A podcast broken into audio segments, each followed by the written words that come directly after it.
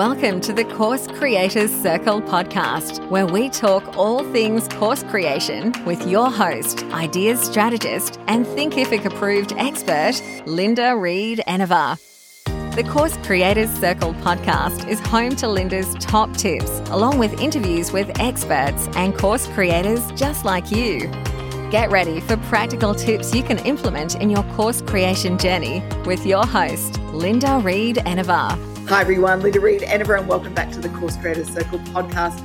Today I am being joined by three of my favorite people when it comes to Thinkific. I'm being joined by Kyrie and Aaron from the Thinkific team and Mary, one of my fellow Thinkific experts. Today we're actually going to look at their favorite apps, what are their favorite features in Thinkific, and they've got some tips and tricks for you to help you along the way in your course creation journey. So let's dive into today's podcast.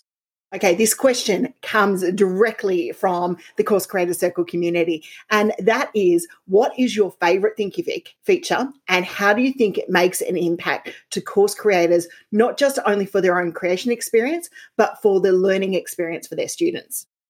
as a community manager, I may be biased, but my favorite Thinkific feature is the communities feature. And that's because it makes a huge impact for course creators to be able to connect with their students along the way as they're learning. And it really allows students to connect with one another. It creates a more experiential learning experience for the students. And it allows course creators to glean into insights of what their students are having questions about, what they're thinking, where they get stuck, what they're enjoying. So communities are a huge, huge asset and a really, really great feature of Thinkific. Okay, first off, my favorite features in Thinkific are still anything that's available on the free plan. I don't want to say that you have to go to the, you know, the maximum pricing plan for Thinkific or anything like that right off the bat because that's not how it has to be. If you're just getting started, jump onto the free plan because you get a full course that you can sell right off the bat. You can use it for a community space now as well. So it really does give you an incredible amount of runway to get started with.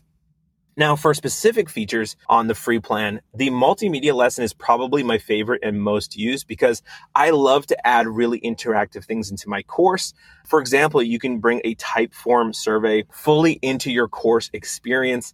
What the multimedia lesson does is it allows you to embed content from other sources. So if you're using Articulate or something like that, that's what you'd want to use it for. But I use it specifically for Typeform the most, where we have an entrance survey and an exit survey, which allows me to compare how students did from the beginning of the course to the end of the course, and also grab some feedback and potentially testimonials as well.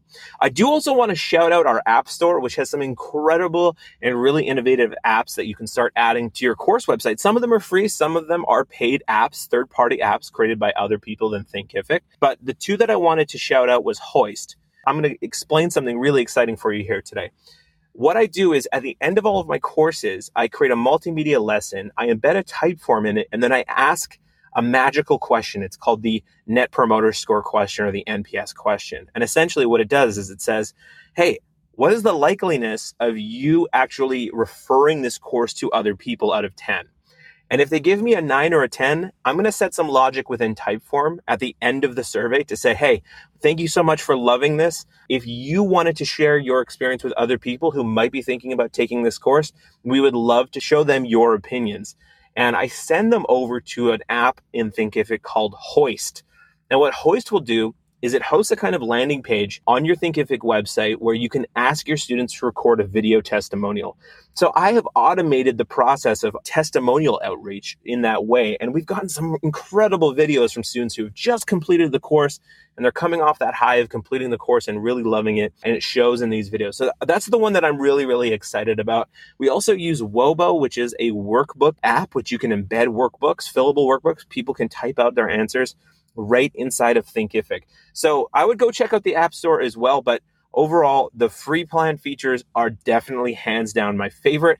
And I think they've done the most in the world in terms of real impact out there. So let me know what yours are. I would love to know. You can always connect with us and let us know. My favorite Thinkific feature is the multimedia lesson because it allows you to create HTML5 interactive content using third party tools like Genially or Storyline to add more interactivity, engagement, and fun to your courses. Course creators all love an app that makes their life easier. So, as a Thinkific team member, I thought it would be very important that we ask you what is your favorite app from the App Store and how have you best seen that app used in the learning experience, either for course creators or for students to make their lives easier? Oh, it's so hard to pick just one. There's so many great apps in the App Store. Like the Power Up Suite is amazing by Rob. There's Wobo, which is really, really cool to empower note taking and allow students to like work through digital workbooks. But I think my favorite would probably be DropInBlog, and that's because I'm also most familiar with it. I've used it on our Thinkific site, Academy site as well. And it's just really cool because it allows you to just set up a really quick blog on your Thinkific site. It's helpful for creators to be able to share their knowledge with students and it's helpful for students because they have a resource where they can go to and digest all of the awesome information that their teachers are sharing. So that would be my number one. Okay, so I kind of cheated on the last answer. I was already talking about apps. But realistically, I have used other apps in the training.thinkific.com website. And what we found is that OmniSearch is an incredible tool for students what it does is it indexes all of your content, even the images, even the video content, and it turns it into this searchable word file in the background somewhere. And basically, what happens is if you're a student and you're searching in a keyword, let's say I'm teaching code or something and I want to learn about PHP or JavaScript, I can type that keyword in and it's going to take me to lessons that cover that topic, but it's also going to point out where in the lesson, even where in the video lesson that that keyword shows up. So it's a really, really, really cool way to upgrade your search bar in your Thinkific courses. Beyond that, I will also shout out ActiveCampaign. I have used ActiveCampaign for approximately four years here at Thinkific, and we absolutely loved it. We got it around the, you know, when we were getting a little bit startupy into being outside of the startup world, but what it does is it allows really scrappy entrepreneurs who need a lot of power behind their email marketing and their CRM services to get down and dirty with a lot of automation and do really, really interesting things with automation. So, what I would recommend is if you are a small team and you're graduating out of, I would say, like quote unquote, simpler email tools, even though a lot of beginner email tools are really good now. I would say if you're graduating out of those and you're looking for a better CRM or email marketing service, check out ActiveCampaign.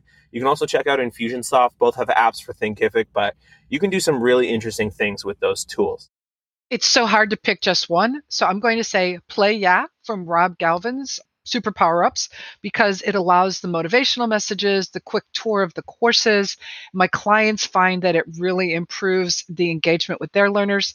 The other app, I know I'm only supposed to do one, but the other app is Wobo for creating more engaging and interactive workbooks for your courses that really allow the learners to do deep reflection and keep track of what they're learning in the course.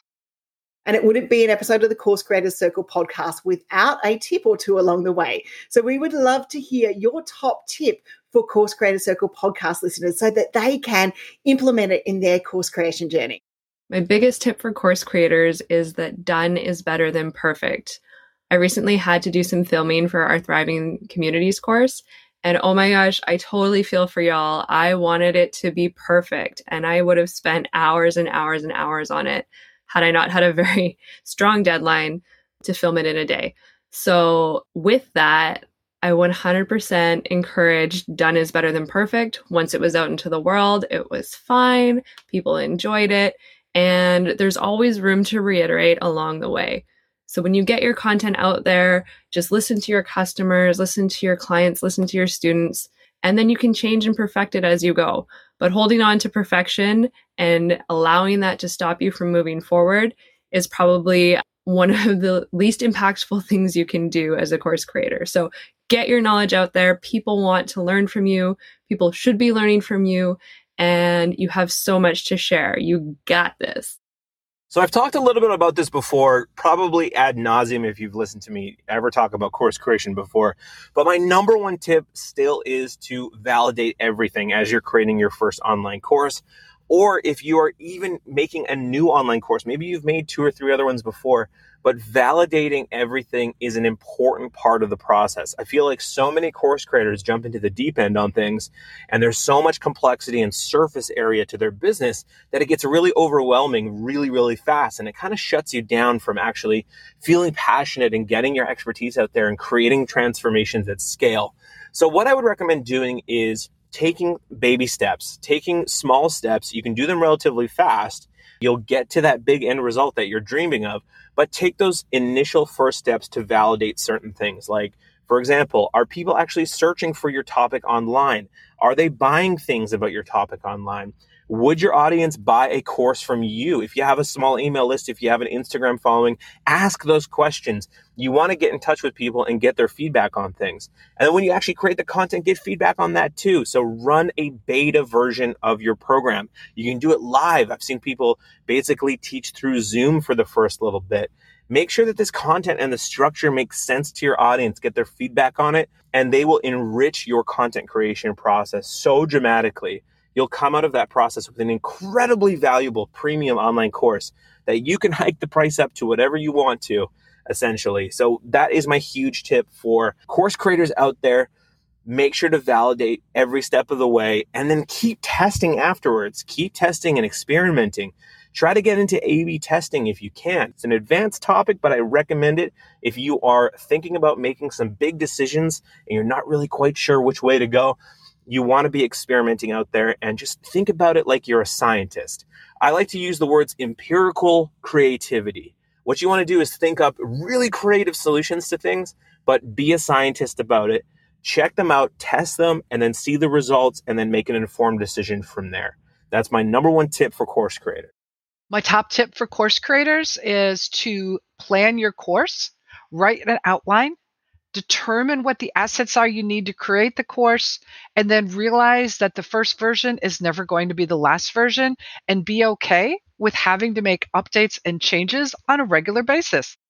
Wow, my head's exploding. I don't know about anyone else's. Thank you, Kyrie, Aaron, Mary, for those amazing tips that you have shared with us. Your favorite apps, which is absolutely exciting, your top tips for course creation, and also your favorite Thinkific features. I would like to suggest that everyone connects with Mary, Aaron, Kyrie. They've got amazing tips and tricks to share along the way with you. And until next time, happy course creating. And I look forward to being part of your continuing course creation journey. Thank you for listening to the Course Creators Circle podcast podcast. Don't forget to check out the full range of resources available for course creators at www.thecoursecreatorscircle.com.au.